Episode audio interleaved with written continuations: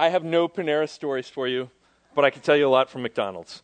Um, uh, anyway, old guy uh, named Eddie that I talk to almost every day when I'm at McDonald's. But uh, it was uh, June of uh, 2013. I was uh, sitting in this week long week long seminary class. Um, and it's you know it's Monday to Friday, 8 a.m. to 6 p.m. every day or whatever. Um, I'd been working here at RBC about uh, five years, and uh, I was pretty close to finishing my, my MDiv, uh, Master of Divinity at, uh, at seminary. And I'm taking, taking this class, and uh, I, uh, my phone rings, my phone buzzes, and it's, it's my wife, Abby. And I'm like, she knows I'm in class. Why is she calling me? But I, you know, I, you know, I'm like in the middle of class, so I just kind of silence my phone. And, uh, you know, just a couple seconds later, my phone rings again. And Abby and I kind of have this code like, if we call you once, you know, I, I, understand you might be in the middle of something, and it's fine. But if I call you a second time, I really expect that you pull away from whatever you're doing, that I, I just really, really need to talk to you. So I'm like, she's calling me twice. She knows I'm in class. I step out of class and answer, answer the phone. Well, um, a few weeks beforehand, uh, she'd had this kind of pain in her neck and had gone seen the doctor, and so she and she was she that day was at a, a test, uh, was having this test done, and we weren't expecting any results for a few weeks from this test, um, but she calls me and it's like, hey. Aaron, um, I have uh, Hodgkin's lymphoma, which is a form of uh, cancer of the lymphatic system. Uh, it's the lymphatic system, the part of your body that like tries to fight disease. And, and that kicked off uh, in my family, kind of a journey the next uh, six months of chemo, a lot of treatment, a lot of, a lot of other stuff. Uh, thankfully, that was nine years ago. She's doing a lot better now. But I still, to this day, so vividly remember my emotions when I received that phone call. I, I mean, I, like I, I was sitting there and, and, and almost in a state of, of disbelief, right? Because I was like, look, God, you and I need to have a little discussion here, God. I'm a pastor, right? Uh, I could be making more money as an engineer, but I'm doing what I think you wanted me to do. I'm working with middle school students here. Like, like, this, this isn't computing, God, with what I should be getting from you. I read my Bible. I lead mission trips. I'm studying your word. I mean, I'm in a seminary class uh, right now. You know, uh, he, the Apostle Paul, when he writes about like how awesome of a Jew he is, right? He's like, I was a Hebrew of Hebrews. He's like, I'm doing all this great stuff, blah blah blah. And uh, like, I had my exact same list of why I am a super Christian dude, right? And and it just, my brain just could not compute. I'm like, God, I am doing everything you would want me to do. And then this happens. And the two did not work together in my brain. I'm like, eh, God, like, how could you, honestly, how could you repay me like this? Jesus, you say in your word that you came that I would have life and have life abundantly, right? And I'm not experiencing that right now. This does not seem to go together. Just realistically, God, you owe me right? For all the good things I am doing for you, because I had my long list of everything I am doing for you, God. Um, you should, you know, give, I, things should be coming back to me, right, God? Like, where's where's all these blessings I see in Scripture? And and there was an element where, really, at the core of my faith, I had to evaluate, Lord, what is going on here? And, and I think today that's how a lot of us view God. And I think it's, it's really prevalent uh, in our American uh, Christian culture. You know, you might be thinking, this is kind of how I would probably, I thought in, in high school. Look, I don't do drugs. I get pretty decent grades. I'm not the best student, but I get pretty decent grades. I'm mostly respectful for my parents. I come to church every Sunday and every Wednesday. I'm in a small group. Like I'm a pretty, generally a respective person, respectful person. I don't have any like, all any of the really bad sins, right? I've avoided any of the really, really bad uh, bad things. And God, in kind of in return, I think I should have kind of like a pain-free or an obstacle-free life. Again, we live in a society that is all about how do I avoid pain? How do I avoid obstacles? How do I avoid suffering at all costs? We love our comfort. It's a huge God or idol uh, in the United States is our comfort. But the problem is, and, and this is what I faced in that moment, right? And and really wasn't that moment. It was the next several months, kind of uh, of this. this um, is I, I think God owes me, and then, man, there's that big injury that happens, and I can't play the sport that I've devoted years to playing. I'm like, God, what's up with that? You know, you don't you got the dream college that you want to go to. And you get that rejection letter. Like, seriously, God? Like, I, I've done all the right things. Your parents, one of them gets sick, or maybe they're getting a divorce. Your friends who you thought were like really tight with you, right? They kind of backstab you, or they're mocking you for your faith, whatever it is, right? You thought you thought this. You thought, hey, this is the path I'm on. My friends are this. We're, we're good. We're chilling. We're, we're having a great time. And boom, something just kind of U turns that. And you're like, what is going on? And I cannot tell you the number of people um, that, that, have, that have told me, hey, uh, this junk happened in my life.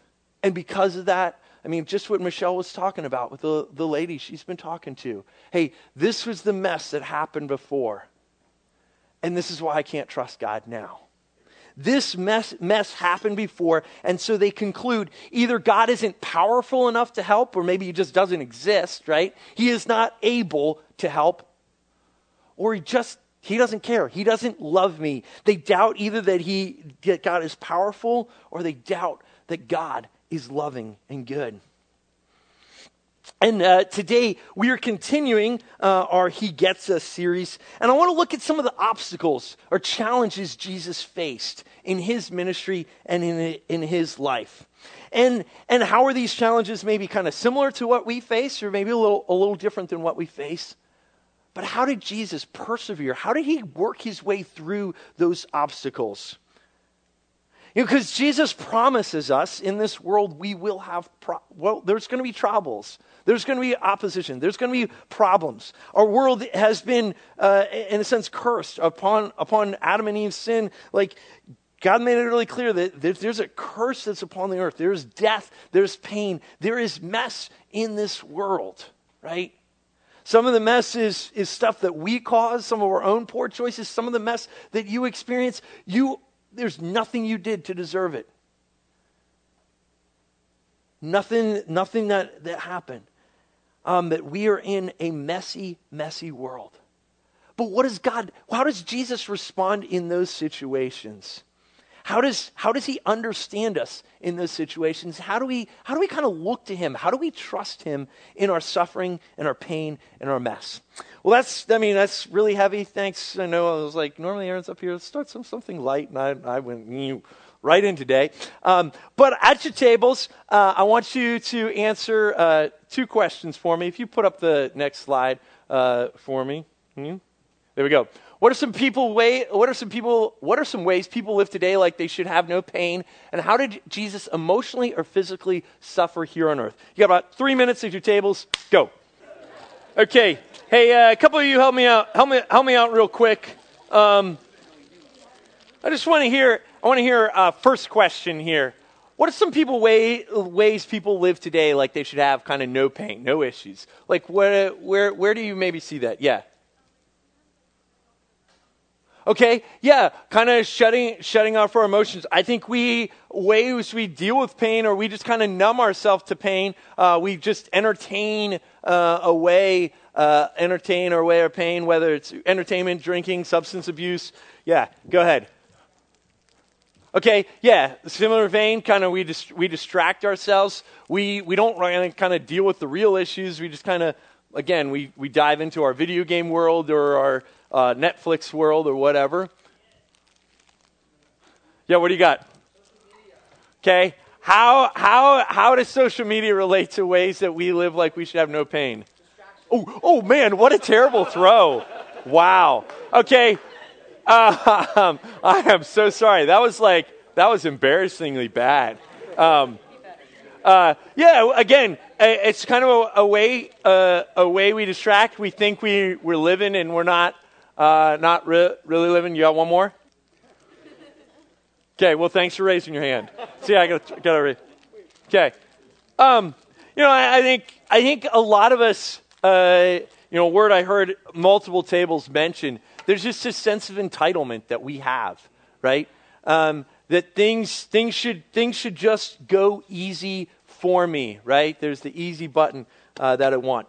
Well, I'm going to pray for us, and then we are going to dive into the Gospel of Matthew. God in heaven, uh, I come before you just grateful and thankful for the opportunity to be here together today, Lord. Uh, God, I pray that as we look at your word, I pray that we would get that you understand our pain and suffering. You're not distant and you're not far out, but you're right there with us, Lord. God, I, I just I pray uh, that for whatever people are going through today, whatever hurt, whatever craziness is going on, they would know that you're still God, that you're in control, and you love them deeply, Lord. Teach us through your word today. Encourage us. In your son's name we pray. Amen. Okay. Um, we're going to start by looking at passage in Matthew 12, then in Matthew 23. Sorry if you feel like we're a little out of order on the Gospel of Matthew. It's really all my fault. Um, Lord willing, I'll be in Haiti uh, on Wednesday, and I, we kind of had to switch up the teaching uh, series. That's why you've seen a lot of me uh, in the month of January. Appreciate your prayers, though, for, uh, for that trip. And Pray that we'd be an encouragement to the church there. Um, and we're going to look, uh, we're going to start off and look at some of Jesus' interactions uh, with the Pharisees or the religious elite of his uh, day. Now, Jesus is gaining in popularity in, in Matthew chapter 12. Uh, larger crowds are doing a lot of miracles, which I talked about a couple weeks ago. But now it's a, a Sabbath day. And we read this in Matthew chapter 12. It says this Then a demon oppressed man who was blind and mute, he couldn't see, couldn't speak, was brought to him, Jesus. And he healed him so that the man spoke and saw. And all the people were amazed and said, Can this be the son of David? By saying, Can this be the son of David? There's like, Hey, is this the Messiah? The people were like, Is this the one that was promised that's going to come and save, uh, save, the, save our people, right? Um, and then this is what the religious leaders of the day say. Because the people are kind of like, Is this him? Is this the one? And the religious leaders now are going to kind of weigh in on what they think of Jesus. But when the Pharisees heard it, they said, It is only by Beelzebub, the prince of demons, that this man casts out demons. That's kind of their word uh, for, for Satan. Um, and they're basically saying Jesus is a Satan worshiper. He only has power because of that. Now, Imagine how that might feel for Jesus, right? He's going and doing all these nice things for people, right? He's healing them. Uh, dude, this guy, he couldn't see, couldn't talk. I know Jesus is, has healed them. And we talked about all these other miracles he did for the people. And you would think that they would be like, hey, we're so grateful for you. This is awesome. Thank you, Jesus. You know, we're, we're going to praise you because you're God. And like, you are a Satan worshiper. I mean, that's like uh, me going and being like, hey, John Fletcher is the biggest Ravens fan I know. He just loves them so much, along with the Bengals and the Browns. And oh, he, any team that the Steelers are playing against, he wants them to win. He never wants to see the Steelers win again, right? Like, I mean, that's just a little bit of a scratch. It doesn't even compare, really, to how offensive it would be to Jesus to say, Jesus is the prince of Satan. That's what the Pharisees are saying to Jesus here. And throughout his ministry, the Pharisees are going to keep accusing him, opposing him, fighting against him. You know, I was in uh, on one of my trips to Haiti. I was told by this really just told off by this one uh, Haitian dude accusing me of all this junk that wasn't true. And it really, really hurt. And I can be honest, I was mad. Because I was like, I am here to help, help serve. I'm not here to make any money. I'm losing money by being here. Like, I, like I'm here to give. And you're accusing me of all of this junk. And I just I really, really wanted to hurt someone. Um, I didn't. That's what I wanted to do. Now, skipping forward to near the end of Jesus' life in Matthew chapter 23. Jesus is kind of going to go off on the Pharisees in Matthew 23. He says this, But woe to you, scribes and Pharisees, hypocrites. And he's going to call them hypocrites eight times. For you shut the kingdom of heaven in people's faces, for you, for you neither enter yourselves nor allow those who would enter to go in. He's saying, hey, you are, you are such hypocrites. You are like forcing people away from the kingdom of God, but you don't even realize you're not even going there either. He just, he calls them out. And he's, this starts kind of a series of, of eight woes where he just tears into the Pharisees over and over again. Uh, one other one, he says, Woe to you, scribes and Pharisees, hypocrites! You're like whitewashed tombs uh, which outwardly appear beautiful, but are within are full of dead people's bones and are all uncleanness. So you also outwardly appeal righteousness, righteous to others, but within you are full of hypocrisy and lawlessness. Right? He just calls them out for what he believes about them, right? And what he what is true uh, about them, right? That on the outside they look great, they look amazing, but inside they are dead. And I mean, calling someone a whitewashed tomb, Jesus is harsh, going at them, right? And, and in response to just all the ways they have rejected God, pushed, pushed back God over and over and over again, right? Uh, Jesus says this He says, Therefore I send you prophets and wise men and scribes, some of whom you will you will kill and crucify, some you will flog in your synagogues and persecute from town to town.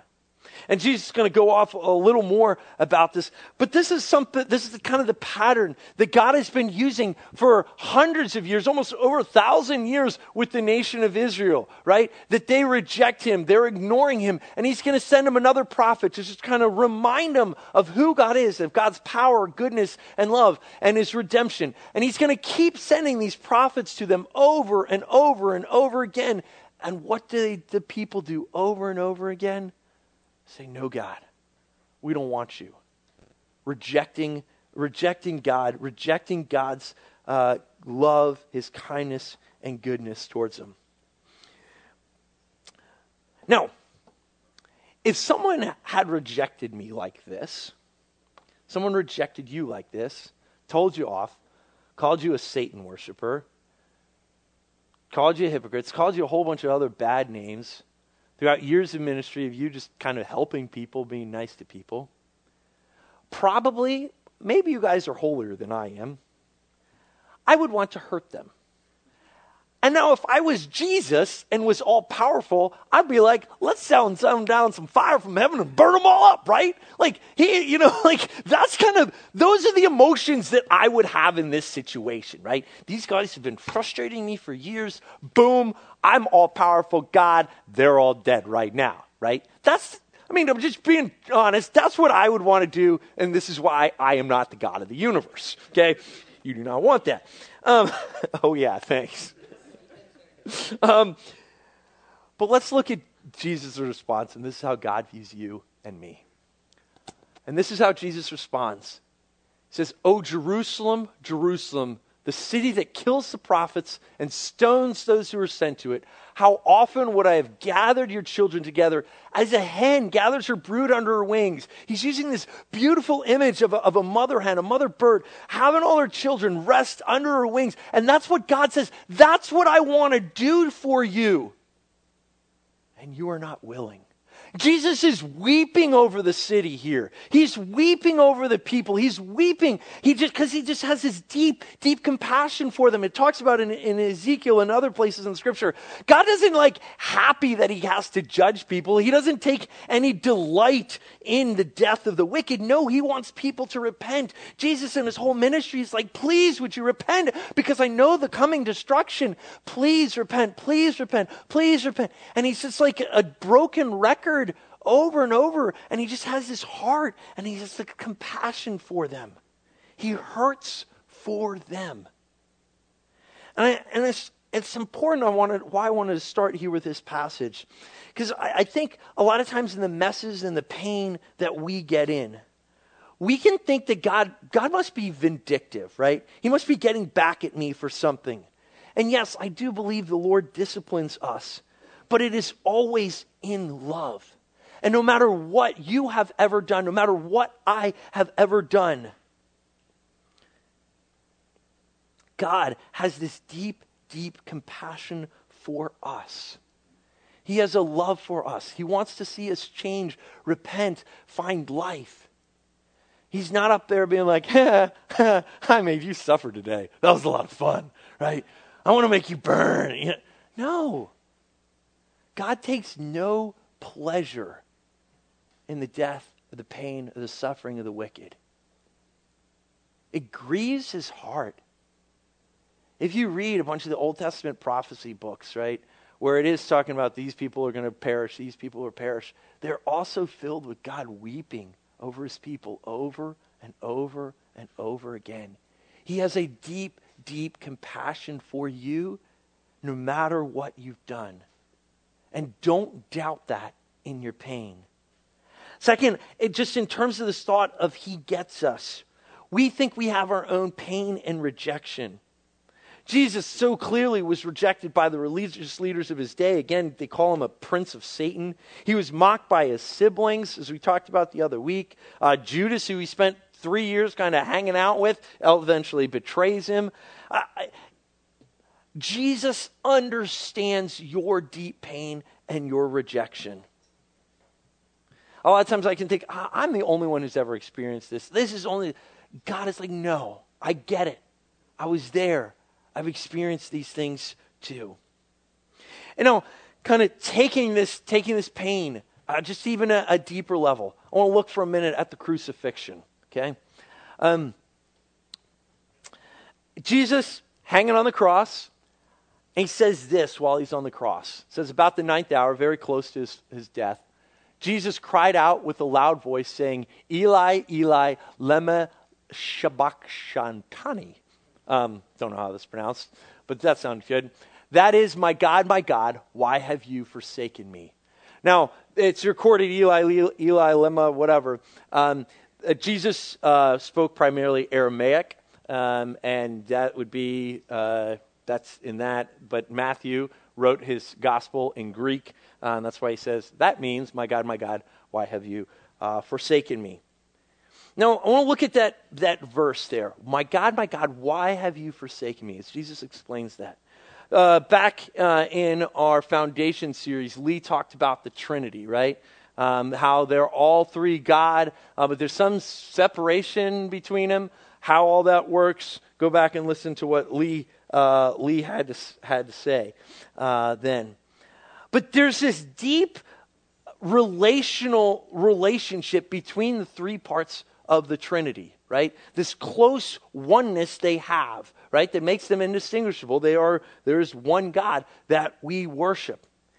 And here, and this is why, uh, even at, creation, in creation, uh, there's one thing as God is creating the universe that he says is not good. Does anyone know what that one thing in creation that was not good? God says one thing in creation wasn't good. You what? Yeah, people to be alone. Oh, that was that's really weird. Um, yeah, it's not good for man to be alone because we are created as we're created in the image and likeness of God. We are created as relational beings, just like God is a relational God. And he's experiencing this deep relationship with himself as a Father, Son, Holy Spirit. And here at the cross, Jesus is explaining, exclaiming, My God, my God, why have you forsaken me? As the God of the universe has to turn his back on Jesus as Jesus is bearing the weight of all all of our sin, right? As Jesus died on the cross, all sins, past, present, and future, are placed on his account. The wrath of God is being poured out upon Jesus, right? And they're just like your sin and my sin separate me from a holy and perfect God. Jesus has this, has to deal with the weight of that sin that's messing with his relationship then between God and him, right? There's, and, and that's why he's exclaiming, oh my God, my God, why have you forsaken me? where Jesus promises to you and to me, I will never leave you or forsake you. On the cross, Jesus took all the weight of your sin and my sin, which has put this barrier between me and God. And there's this deep pain that he's experiencing as a fractured relationship is now between uh, him and God. And, and, and I, and I want to bring that up because I, like, I could talk a lot about the physical pain uh, of the cross. I mean, the Romans were experts on torture. Um, you know, we, we read passages like, and then Pilate had, had him taken out and scourged, right? And we're like, oh, he had him scourged. What is that like? You just kind of whip him a couple times, no biggie, no big deal. No, no, no, no, no. Scourge, right? Take a take a whip, and it's got a bunch of different braids on the end of it, on the ends of the braids that have different pieces of glass, hard metal, and things like that. And then they take it, they kind of uh, tie you up over a pole post like this, your back, legs exposed, and then it just go and start whipping you, right?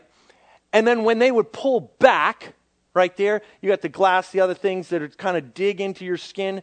They pull it back, and off would come pieces of your skin. Like you, as they whip and come back, just chunks of your skin are flying off. I mean, realistically, when it says Jesus was scourged, it, li- it literally means that from his shoulder blades down to about right, uh, right above his knees, all the skin totally gone and ripped off, right? It was like just, Jesus would have been one bloodied mess. When we talk about, oh, they gave him a crown of thorns. No, no, no. These aren't like the little thorns you find out there. These would be a couple inches long. And they would take the thorns and they'd push them into your, t- into your temples and the side of your thing. Like you'd be bloodied all less. And I don't know if you've ever like been like hit here or like had something like pink. This is really sensitive. You get something like poking in there. It's like he had probably a splitting, pounding headache, wouldn't be able to think do any of that, right? If you have if you have like that pounding headache, you're like ah, like he's he's experiencing that, right? And you know, nailing someone to a cross, right? I don't know about you, but the it doesn't really sound that exciting to have like a big big stake putting put right through uh, this part. It would be, it would have been closer to here, right through kind of like your wrists, right there, down to your feet. I don't know if you've ever had had a big metal piece nailed through your hand not really the most exciting experience, right? And we could, we could talk about that for a while, but I really want to focus on this, this emotional piece that Jesus is experiencing here, right? Where he is separated, this relationship that he has had with God from eternity past. He is, he's, he's bearing the weight of your sin and my sin, and it is causing just this deep emotional suffering as well as all of his physical suffering and pain that is going on. And this is why, you know, the, the night before Jesus uh, was arrested and betrayed, he's in the Garden of Gethsemane, right? He's in the garden, and uh, this is what we read. And he said to them, this is his disciples, My soul is very sorrowful, even to death. See this weight, this emotional pain that he's dealing with. Remain here and watch with me. And Jesus is going to go uh, over a little bit and he's going to pray, asking his disciples to stay and watch and pray. And this is what he prays. And going a little farther, he fell on his face and prayed, saying, My Father, if it, is, if it be possible, let this cup pass from me. Can we do it any other way? Nevertheless, not as I will, but as you will. Jesus knows what's going to happen. And he's like, God, you know, please I doubt he was saying it like that. He's probably begging, Oh God. You know, in the, gospel, in the Gospel of Luke, it talks about he was sweating blood, the stress and the agony that he's under. He understands just such, such deep pain. Again, in, in, in the next verse, uh, after he found them sleeping, a couple verses later, it says for a second time, he went away and prayed, My Father, if, if this cannot pass unless I drink it, your will be done. He said, God, this is painful, but this is what you have for me. And this is what I'm going to do. I would love option B, but this is what you have. And so I'm going to do that. And one of the big things that I want us to see when Jesus approached the suffering and issues and obstacles that he faced He said, God, what's your will? What's your plan? And I'm going to submit to that, even if I don't get it, even if I don't like it, and even if I don't understand it. You know, I, I think I, I, uh, I think when, when I doubt the pain from pain and suffering, like I mentioned earlier, there's two major areas where I doubt. Maybe you're different, but these are, these are where I doubt. Number one, God, are you able to help me? Are you powerful enough? When the problem happens, when the issue happens, are you able, are you powerful enough? And as I talked about two weeks ago about all Jesus' miracles, yes, God is able. Jesus rose from the dead, right? If I wonder, is God able to help? Jesus rose from the dead. Yes, God has the power to do it. But there's an element where I have to trust hey, God, if you are not changing something right now for me, you have a plan. This is what Jesus is doing right here. God, I like I would like plan B here. But if you don't change this, I still trust that you have a plan. I still trust that you are God. My struggle when I'm dealing with issues is God, are you able? And God is reminding me, yes, I am able. The second thing that I really struggle with when I'm dealing with when I'm dealing with issues was was always this question, God, do you love me? God, are you able? And then God, do you love me? Are you God and are you uh, good? And Romans 8 puts it way better than I could ever say it, so I'm just going to copy what Paul wrote in Romans 8. It says, He who did not spare his own son, but gave him up for us all, how will he not also with him graciously give us all things? What Paul's point is if Jesus was willing to die on a cross for your sins and for my sins, am I really going to turn and say, Are you good, God? If Jesus was willing to die for us, did, is God really going to say, Oh, I forgot about you today? You know, I sent my son to die for you yesterday, but today, yeah, I just decided to take a nap. Whatever. You know, you got some pain. Just deal with it. No, if God loved you that much to die for you, He cares so, so much for you. He's not going to forget about you today. He is good. In verse 35, He says, Who shall separate us from the love of Christ? Shall tribulation or distress or persecution or famine or nakedness or danger of the sword? No, if Jesus died for you and for me, nothing can separate us from the love of God that's in Christ. He continues, no, in all these things we are more than conquerors through him who loved us. For I am sure or convinced that neither death, nor life, nor angels, nor rulers, nor things present, nor things to come, nor powers, nor heights, nor depth, nor anything else in all creation will be able to separate us from the love of God in Christ Jesus our Lord.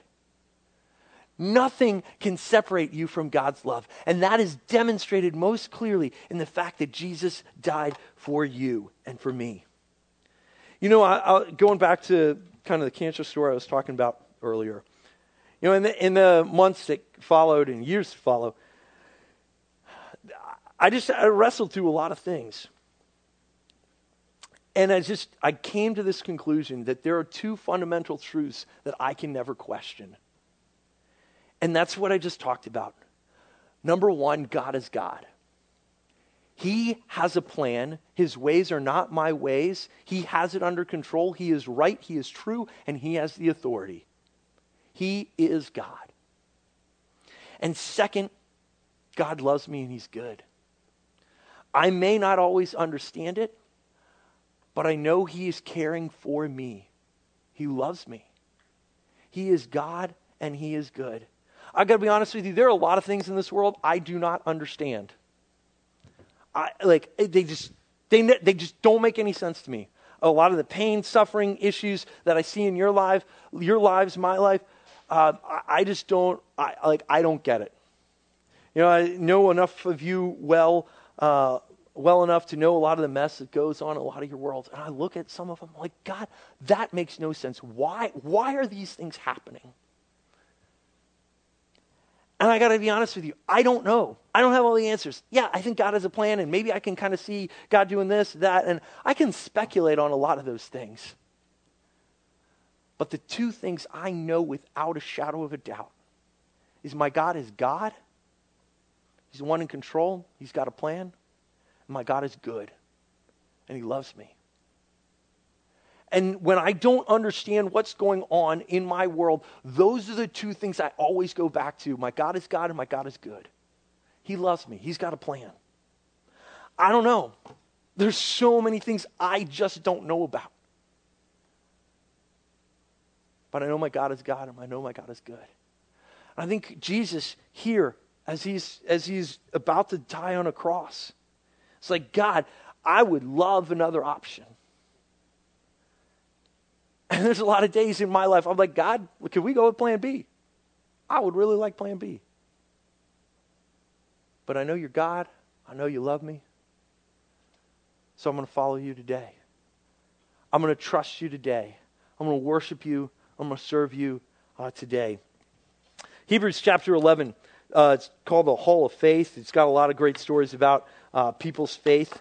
Um, and this is how uh, it concludes uh, after, after kind of chapter 11. It says all these different stories of the way people believed in God.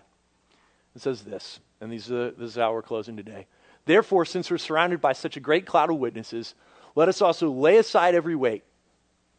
Because all these other people walked in faith, and all these people in Hebrews 11, they didn't get to, they didn't get exactly what they thought. They just, well, it says they just welcomed God's promises from a distance. Let's lay aside every weight. Kind of my distractions, right? And the sin which clings so closely. I'm going to put aside my distractions. I'm going to put aside my sins. I'm going to run with endurance. I'm going to keep going in what God has for me today. I'm going to keep obeying, keep me, and keep doing the right thing today. Why? Looking to Jesus, the founder and perfecter of our faith, who for the joy that was set before him endured the cross, despising shame, and is seated at the right hand of the throne of God. I love that phrase. For the joy that was set before him, he endured the cross. Jesus knew some deep, deep pain was coming. But he looked past that deep pain for the joy that was eternal. And I think for me, I don't know about for you, but for me, the days where I'm like, God, I don't know and I don't get it. But I'm going to keep looking to Jesus, who dealt with a lot more pain than I will ever deal with, knowing that you have a joy for him. You have a plan for us. So I'm looking to that. I'm going to fix my eyes on that. I'm going to keep thinking about uh, I'm going to keep focusing on that. Because that's what you did. That's what I'm trusting in. I don't understand everything, but I know my God is God. I know He's good. Let me pray for us. God, I just, I just thank you for those two truths, Lord. And God, I don't know what everyone is going, what's going on in everyone's world today, Lord, but I know beyond a shadow of a doubt that you are God. And God, help us, everyone here, to have their faith just firmly planted that you are God. You are the sovereign one who is above all things, who knows all things, who has a plan, who's got it worked out. You're the one who created everything by speaking. You are the all powerful one who can heal, who can save, who can do whatever you want because you're God. And let us have a hope and a confidence fixed on that today, Lord.